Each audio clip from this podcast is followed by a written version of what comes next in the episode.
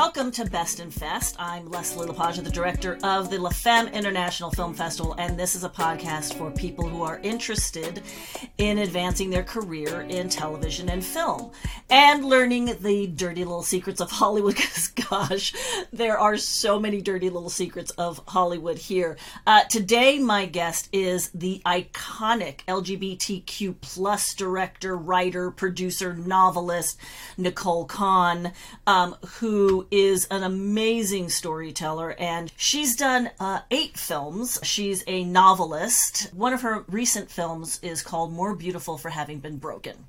But she's iconically known for uh, films entitled Elena Undone, which uh, won four Best Feature awards. It's going into its 10th anniversary. She also has been a uh, five Best Feature award winner for a film called A Perfect Ending. She really launched her career with a documentary called Little Man, which is a personal retrospective on uh, her child who was born premature, and she's really involved in that community. But with these this this whole gamut of films that she has created and this legacy and being this iconic LGBTQ plus uh, director that uh, is known for her love scenes and, uh, and, and posting one of the longest like screen kisses. She is uh, really a a marketeer. In fact, this is your second uh, like career choice, right? I mean, you didn't you didn't like start off as a young, you know, uh, a high school student trying to make films. I mean, you did something else and then kind of came into this. I always wanted to be a writer from the time I was in third grade. I wrote stories. In fact, my father thought I was so talented he became my agent. um, and um, I wrote for years, and I used to get up before I'd go to work at 4:30 in the morning and write, you know, my novels. And um, I never thought that the way I would actually create my career was through film.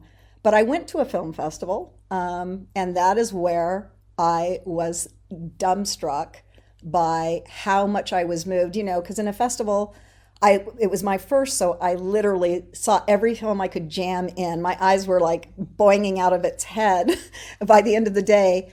But I saw so many films because it was the first LGBTQ plus festival there that I had ever been to, and the feelings it evoked in me, especially Desert Hearts, um, which was the only film of its kind at the time, made me say to myself on the drive home, "That's what I want to do. I want to make people feel like that film just made me feel." And that's where my film started. So I was going to do try a 10 minute short because I went to every seminar and webinar and everything that you could possibly do in Portland, Oregon. And I decided to write a little 10 minute short, and it turned into the feature Claire of the Moon. And that's where I started, crazily enough, not having gone to film school. And um, I'm just very autodidactic. Right, right. Well, you had a, a writing structure, so you understood plot and you understood beginning middle and an end and you understood you know the the character story and the drama and and the character analysis. So it wasn't like you were coming in completely dry. But when you created your first you know claire of the moon which you know retrospectively we look at that and that's that's one of the most iconic LGBT or the L's, the L's of the LGBTQ. It, it is definitely a cult classic, and I, am very proud of its you know standing in the in the world of lesbian cinema. Yeah, because it really made a statement that I think really had not been done at that point in time. I think part of it was you know we had. Um, Personal Best, which had a terrible ending. and then we had um, Lianna, which was okay, but not really okay. Um, and Desert Hearts was a period piece, so you didn't really, nothing was really met head on. And in um, Claire of the Moon, the thing that I wanted to do was have the discussion. You know, what makes you a lesbian? Um, you know, why don't you like penises? you know, that sort of thing. So it was really in your face. And I remember when we were at uh, Toronto, which is a straight film festival, we uh, premiered there actually. I remember the dialogue afterward lasted an hour and a half of all these straight people being so like intensed out by learning all of this new stuff about lesbians. And so it was very, very um, groundbreaking from that standpoint, I think. Plus, it was the only thing out there. And when we were talking about being pioneers earlier, um, you know, my editor for the novelization I did of Claire of the Moon said, You're going to be the pioneer who get opens up the door and then all these youngins are going to run through and you're going to get slammed in the face you know i i know that because uh you know doing the film festival for 17 years yep. I was the pioneer of supporting women producers writers and directors in a film festival forum and i've gotten bloody up against those wall you know those doors and those walls smacking me in the face. But we i was doing it before it was cool. See now it's cool. I know. like, every, like hello. Uh, you know like le- you know lesbian uh, women. And i'm not saying that the film festival is lesbian. It's not. It's open to women of all colors and all sexualities. But you know we were doing it before it was acceptable and we were told, oh, no one would come and see it. No one would attend a film festival uh, uh, of content made by women. So I get that you were an icon. This is why you're an iconic, you know, LGBTQ plus director because you broke ground where the where the youngsters now, where the L's now are are, are standing on your shoulders um, and making films that they could never have made um, without you breaking it that door down. So, well, I'm glad for that, though. I'm glad for that. I, I'm glad that there's a young, you know, group of filmmakers who are doing fun and wonderful things. Um, but can I just brag about your festival a second? Oh, sure, sure. Go ahead.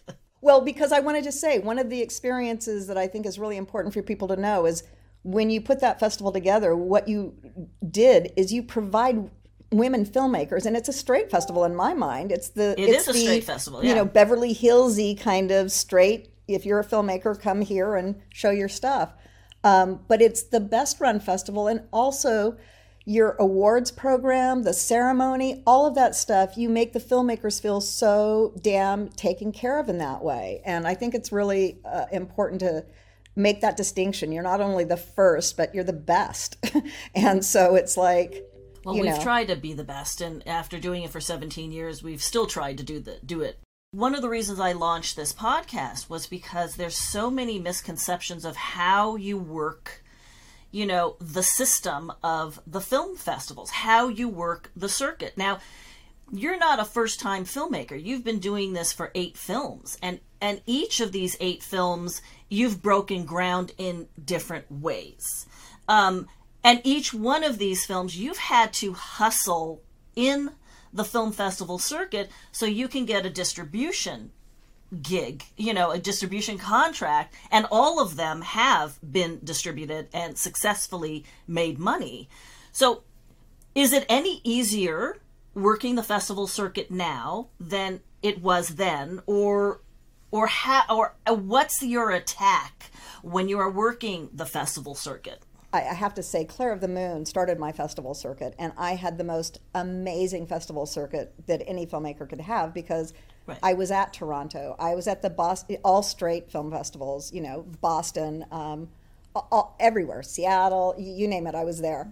Mm-hmm. um, and so I had a very easy road in, got tons of publicity, had a great publicist on it. We got distribution with Fox Lorber and they did a deal. This was another pioneering thing. They did a deal that they'd never done before. They allowed Naiad Press, which was a lesbian book publisher who hired me to do the novelization, to sell the video to her huge mailing list. Mm. So we were able to strike that deal where we bifurcated a deal, not unlike the deal you brokered for us with More Beautiful, which we can talk about later. But um, when I did Little Man, same thing. Huge festival glory experience, won 12 Best Doc Awards, um, and uh, major press, major everything.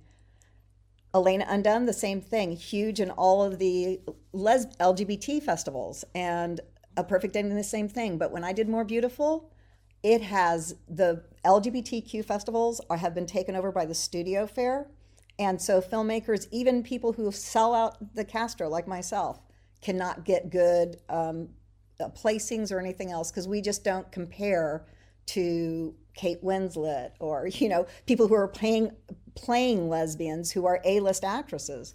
So our cinema is now going uh, by the wayside, and we're trying to at Nicole Conn Films Global do something about that because the festivals are not our friend at this point anymore.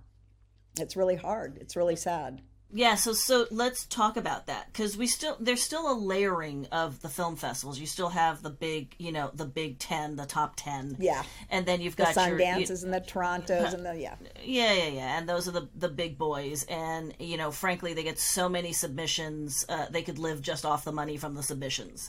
Um, uh, but then you have you know the the lower uh, B level and then C's and and and then D's, etc so, are you saying that even in the B levels and that C level um, festival circuit, you're still having a hard time, you know, getting your content screened because they're being gobbled up by the big boys? Yeah, a lot of the main, you know, the headliners. We used to be the headliner. Elena Undone and A Perfect Ending were the headlining films of the of the festival for the women. But now, and I know other filmmakers who are in the same place as I am where their films are not even accepted. I wasn't expe- accepted at Outfest this year, which was crushing because I have sold out every Outfest, not just one screening, but two or three of each of my films. Um, but because they have new, you know, management and they have young people who are just looking at young uh, things, they're not taking care of their legacy filmmakers. And um, a lot of the legacy filmmakers and I have had this discussion. It's really, really challenging. Right. So, what you're really saying is that the independent filmmakers who are still creating wonderful content are going up against the 20, 30 million, million dollar indie studio films with A list actors who are portraying stuff that the indies would normally, you know, be creating in their content. Yes, exactly. I think it's partly, um, you know, I say this all the time. We wanted assimilation and integration, and we got it. We're tokened every single place you turn your head. We're we're on every sitcom. We're on every web series. We're on in, in every movie some, in some way. Um, and now the features are uh, studios are realizing woman to woman stories are very attractive to a fuller population than just lesbians, and they're taking advantage of it and leaving, like I said, all of these legacy filmmakers in the dust. Um, I was just reading a very snarky review of all of the major, like Loving Annabelle, the two I Can't See Straight, and um, World Unseen, all of those films that we all, that was our lesbian library, cutting everything apart, including Elena Undone, and, uh, by the way, cutting every one of those films as the worst made films ever. Thank God we have Studio Fare now. Not realizing the only way they got that was all this horrible cinema we made. so. this this horrible cinema that um, was so popular that you have a social media following of millions and millions of people because it was so horrible. You know the films. yes. Um, uh, and it's only like the boomer generations, Elena Undone, A Perfect Ending, Claire of the Moon, or More Beautiful is their favorite lesbian film. Right. And so it's uh, f- films that have staying power, um, like what we were talking about. Claire mm-hmm. of the Moon had its 20th anniversary, no, the 10th anniversary release when we did the director's co- commentary when Nicholas was born. Um, I actually literally ran from the studio doing that back to the mm-hmm. NICU, uh, you know, and um, it, it was just an in- insane, in- totally insane time. One of the things that um, one of my filmmaker friends, Jane Clark, who produced uh, Elena Undone, she always said one of the reasons you're so successful is you marketed from the very beginning. And that's one of the things we did do. Uh, Claire of the Moon is the first film, gay or lesbian, um, that had ancillary. I did the making of um, Moments, which was a 90 piece, a 90 minute documentary that's like the best selling documentary that lesbian communities ever had. Um, that was my second feature out. And nobody had ancillary. We did a soundtrack, we did t shirts, we did slicks, we did, I mean, it was a cottage industry for almost eight years. Um, so it was a, a very unique way to build out an audience through marketing and merchandising. In fact, we only had 12 prints of the film. And in many places, in the popcorn stands, were moments, the making of, the soundtrack, everything. They sold that. They saw those things before they saw the feature. so it was a very interesting thing. And we ran for 18 months theatrically with those 12 prints. Wow. Wow. That's crazy. I didn't know that. Let's talk a little bit about, about the marketing. Okay, so was it instinctual that you started marketing to your community the first film or how did that happen because because now you're marketing in a whole different way and and and where has that really grown for you? And and are you feeling that marketing now must go hand in hand with the independent when you're working the circuit circuit festival? I feel like if you're going to be a filmmaker today you have to be a filmmaker and a social media marketer and a graphic designer and pretty much everything if you want your films to ever be seen because everything is driven by the internet now you know? Um, social media had just barely started when we did elena undone in 2010 and i realized immediately i don't know why maybe it was just a you know a god moment but i realized the way we sell this film is with that longest kiss on social media and that's what we did. And I social media morning, noon, and night, pushing out those links for the longest kiss stuff. And it really, really paid off.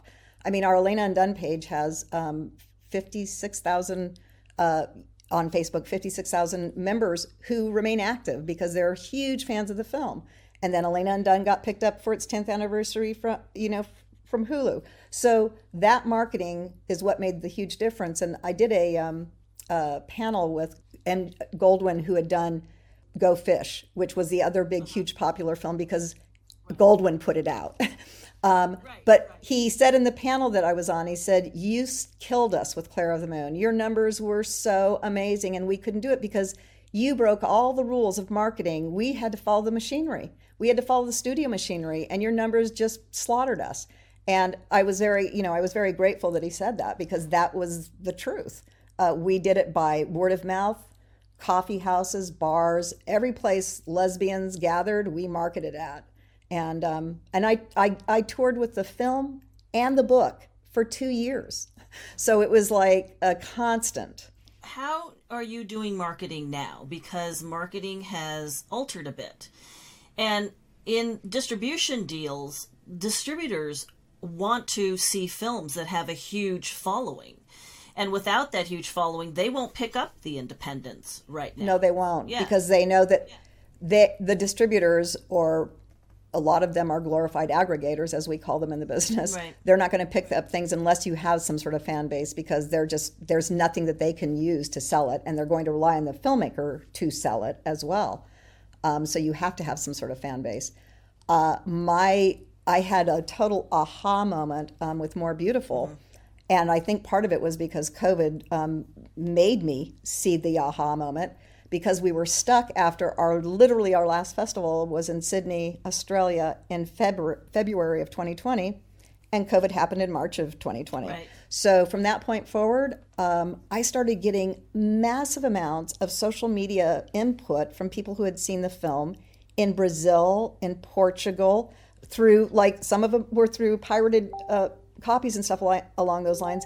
But I realized how huge the global audience for my films had become mm-hmm. that I hadn't had no idea. I didn't realize I had a huge fo- following in Portugal. I didn't realize I had a huge following in Brazil. I didn't realize those things, but I realized it. But because I was sort of dormant from social media because my last film was in 2012, um, you know, I was realizing, oh my God, this has really manifested mm-hmm. from where we started it's grown on its own because I haven't been doing anything for the last four or five years, right. Um, right. and realized the incredible gold mine it was and how it, absolutely incredible social media is. And not just it's important to do, but it's important to communicate directly with your fans, you know, human to human. Um, don't just get those bots and stuff to do auto replies and things along those lines because um, the way we grow is by people really feeling like they belong to a film family that's um, mm-hmm. being well taken care of. Right. And so when COVID hit, you were right in the middle of distributing. You had just secured a distribution deal with Vision Films, which is a distributor here in Los Angeles, and they were planning on launching you in um, Mother's Day weekend, right, which is in May. And COVID happened in March. And so how did you right so how did you work that social media to really enhance those sales? Because the distributor, although they have some social media, they, as you said, rely on the filmmaker to really push the film forward. So, what were some of the elements that you put into play or worked with them to facilitate to help get those sales going? Well, um, one of the things that I felt was extraordinary about Vision is they have a really strong team in terms of, you know, Kristen Bedno, mm-hmm. their director of marketing for all of the domestic. We all worked together and worked on strategies about the way we were going to do it. And essentially, once we created a plan, um, myself and a couple of other people that were helping me, we just assaulted social media as much as we could. Mm-hmm. I did, you know, Facebook ad um, strategies over and over and over, trying different countries, different, you know, you name it, we tried it. Um, and a bunch of uh, Instagram uh, campaigns, all kinds of things that would help move the movie um, in any place that it was opening. We released the DVD first, which was wonderful because it gave a one month window for people who purchased DVD or couldn't wait for the VOD. Um, which really, really gave us really strong sales. And then we did the um, VOD, as you said, on Mother's Day. Mm-hmm and uh, did a wonderful um, international premiere where we could bring everybody in with the CYALive.com platform um, and created sort of innovative ways to try to get you know the message out about the film. Mm-hmm. In addition, one of the things that we decided to launch and begin uh, because of my experience on the festival circuit and seeing the writing on the wall I realized, okay, now it's time to create a sort of little mini studio because we're going to have to support ourselves. And so mm-hmm. we created uh, Nicole Conn Films Global, and um, there's a member of four incredible badass women and myself who are the core team. Um, Leslie LaPage is is one of them, and very very honored and happy to have her be a member of the team. And between us all, we have incredible skill sets, and we realized you know, one of the things we always say in our community is we are stronger together, better together. And I'm a true believer of that. It's my mantra that we're all in this together. And at this point, like what we were talking before, we need to get our work out on as many platforms as possible because um, you need to be ubiquitous in this business at this point to survive. Mm-hmm. Well, what's interesting is you are an eight time filmmaker. You know, this is not your first go around the block. You're not 30. You're, let's say you're over the age of 30. Yes, um, I am. and, Quite a ways from 30. and you are still um, having to, you know, really work um, work uh, as an independent to keep facilitating your products forward because you're still not getting that endorsement and that love by the major studios. Can we can right. we say that? Yeah. Yeah. So you know what's your point of view on that if you had a chance to say something to you know the major studios right now and they were tapping in what would you say to these guys who have turned their face on you know uh, uh, funding iconic directors like you that have a huge following? I think um, if they took a few moments to realize what I can do with a few hundred thousand dollars and make it look like it's a few million dollars, they would realize that they could make a lot of money using me. um, but the other thing that that I sort of came to the realization is I spent 30 years scrapping to try to get it into the studio or television mm-hmm. system. And mm-hmm. I know from all the people and all my pals who have been able to do that successfully, their work is not their own. And the one mm-hmm. thing that I've had is complete autonomy in all creative decisions. And I think that's one of the reasons my films don't feel diluted. They don't feel like they've been screen tested to death. So, you know, that all the parts that offended one group or offended another group have been taken out. They're just really a uh, story that is authentically from one voice and I think that that's one of the things that they appreciate and that they um, expect from me now. Uh, and so mm-hmm. I could never do that in the studio system. Right.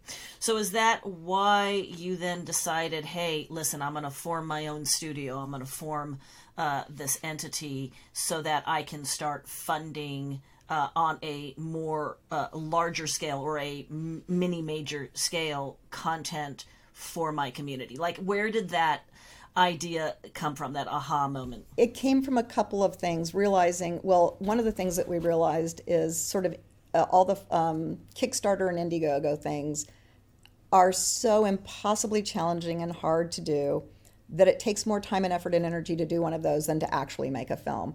So we realized that we had to create new ways of fundraising and everything else. We realized also that we would have to go to a subscription model of some sort to keep, you know, the lights on uh, on a monthly basis. And so we created Nicole Conn Films Global as a subscription site where we try to take care of our film family. But we also um, created it to help and endorse other filmmakers who are lesbian and to try to give as much work as we can to women in the community. That's one of the things that we're trying to do.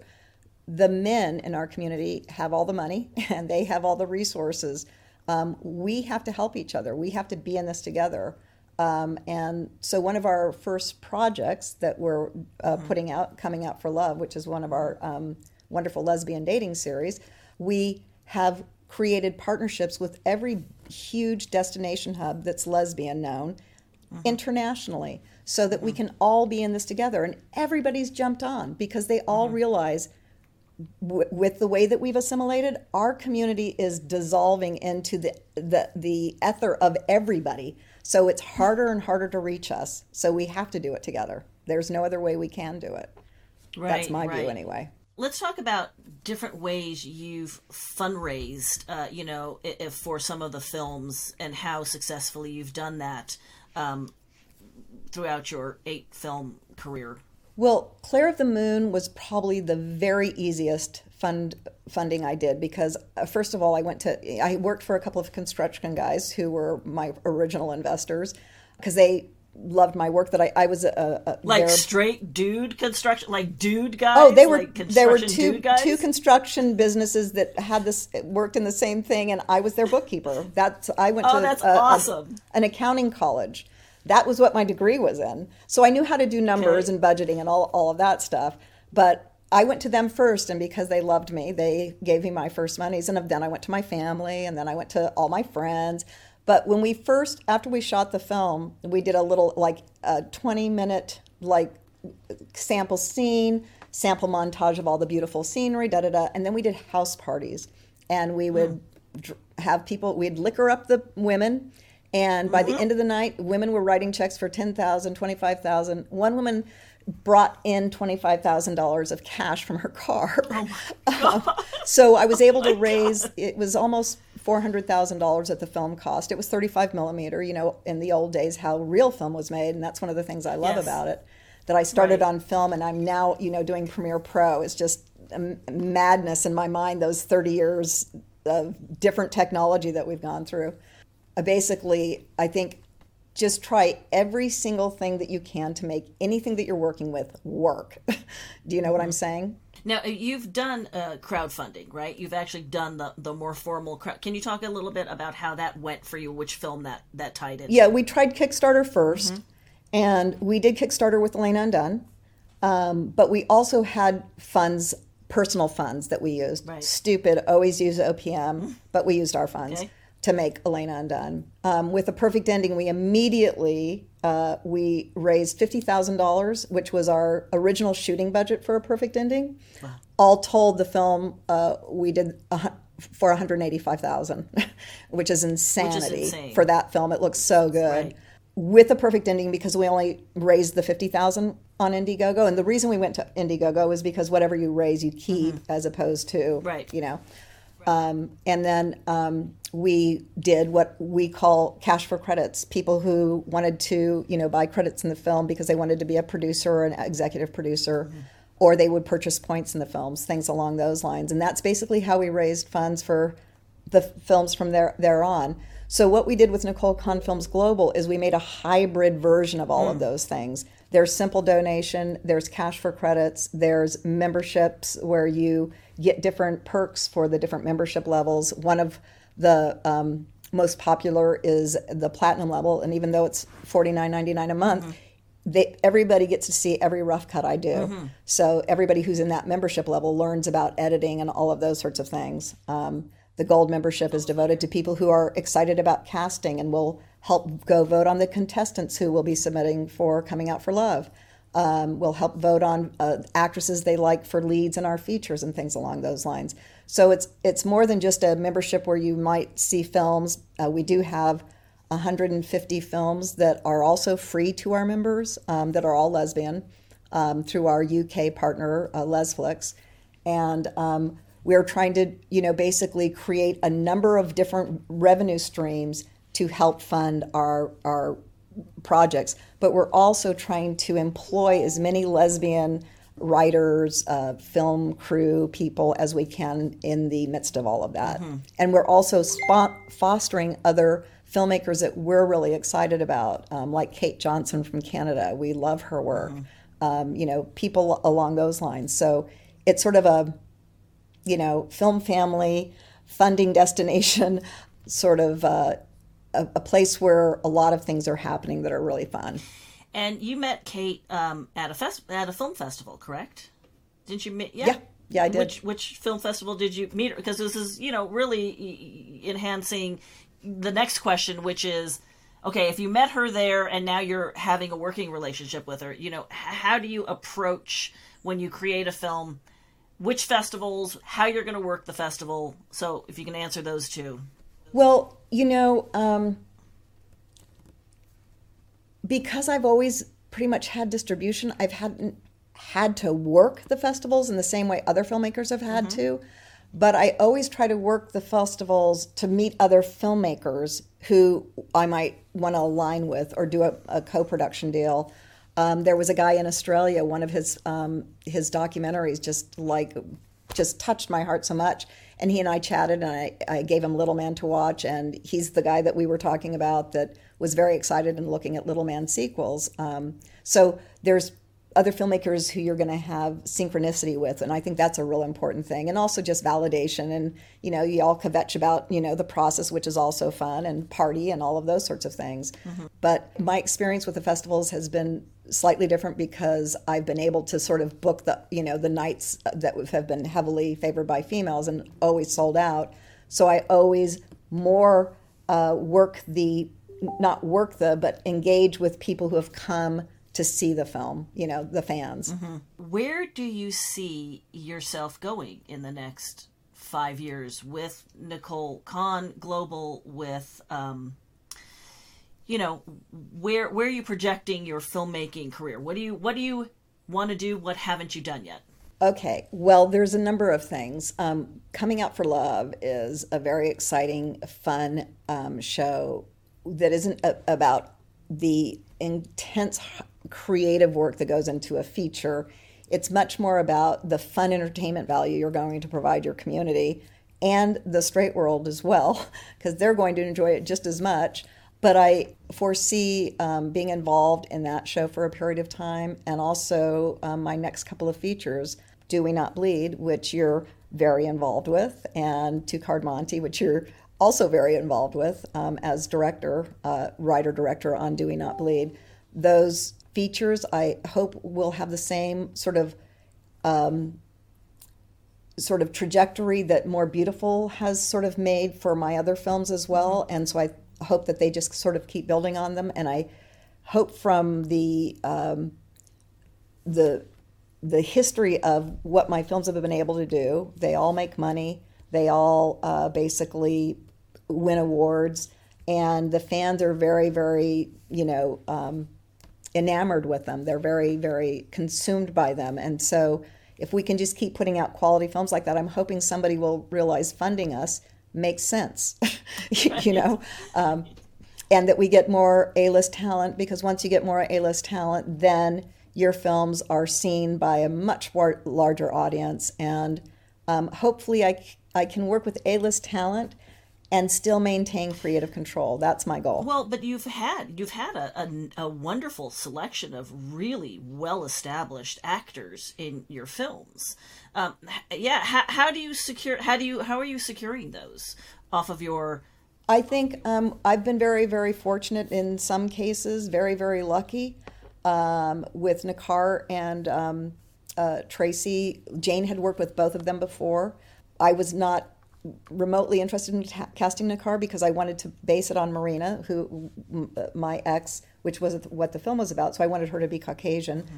But when we did not find any other lead, um, you know, and saw Necar again, I was like, okay, this is this is it. You know, mm-hmm. she's gone on to become a, a total A TV A list actress right. who's working all the time, right. all the time on series. CSI, New Orleans or New York or whatever is the last. Um, and then I think some of the talent um, want to be involved in film. Like Jessica Clark saw Elena Undone and came up to me at the festival and she said, "I would do anything to be in one of your movies." Mm. So you know, we remembered that, and um, basically, uh, she had the feel and the look of who Paris was. She wasn't experienced at the time, but um, she worked really. She and I worked really, really well together. So I've been lucky in in sort of those cases with more beautiful, getting Zoe Ventoura from um, uh, Australia right. was a real coup. Yeah. I feel like for the film, and then people who read that script um, and saw that Kale was attached, like Bruce Davidson and, and French Stewart, they just all just came on. Mm-hmm. It was like we're in. So I've been very lucky. Um, it's so hard to cast and get uh, you know name people in your films, but then also they look at my my career history mm-hmm. and they're willing to take a chance, right. you know, because they see that I'm doing quality material. Right, right. Well, we've got a few more minutes left, and I know you've mentioned um, something that you're working on uh, uh, coming out for love. Do you want to give us a little bit more information, like what exactly it is? You want to give us a little snippet, a little kind of precursor?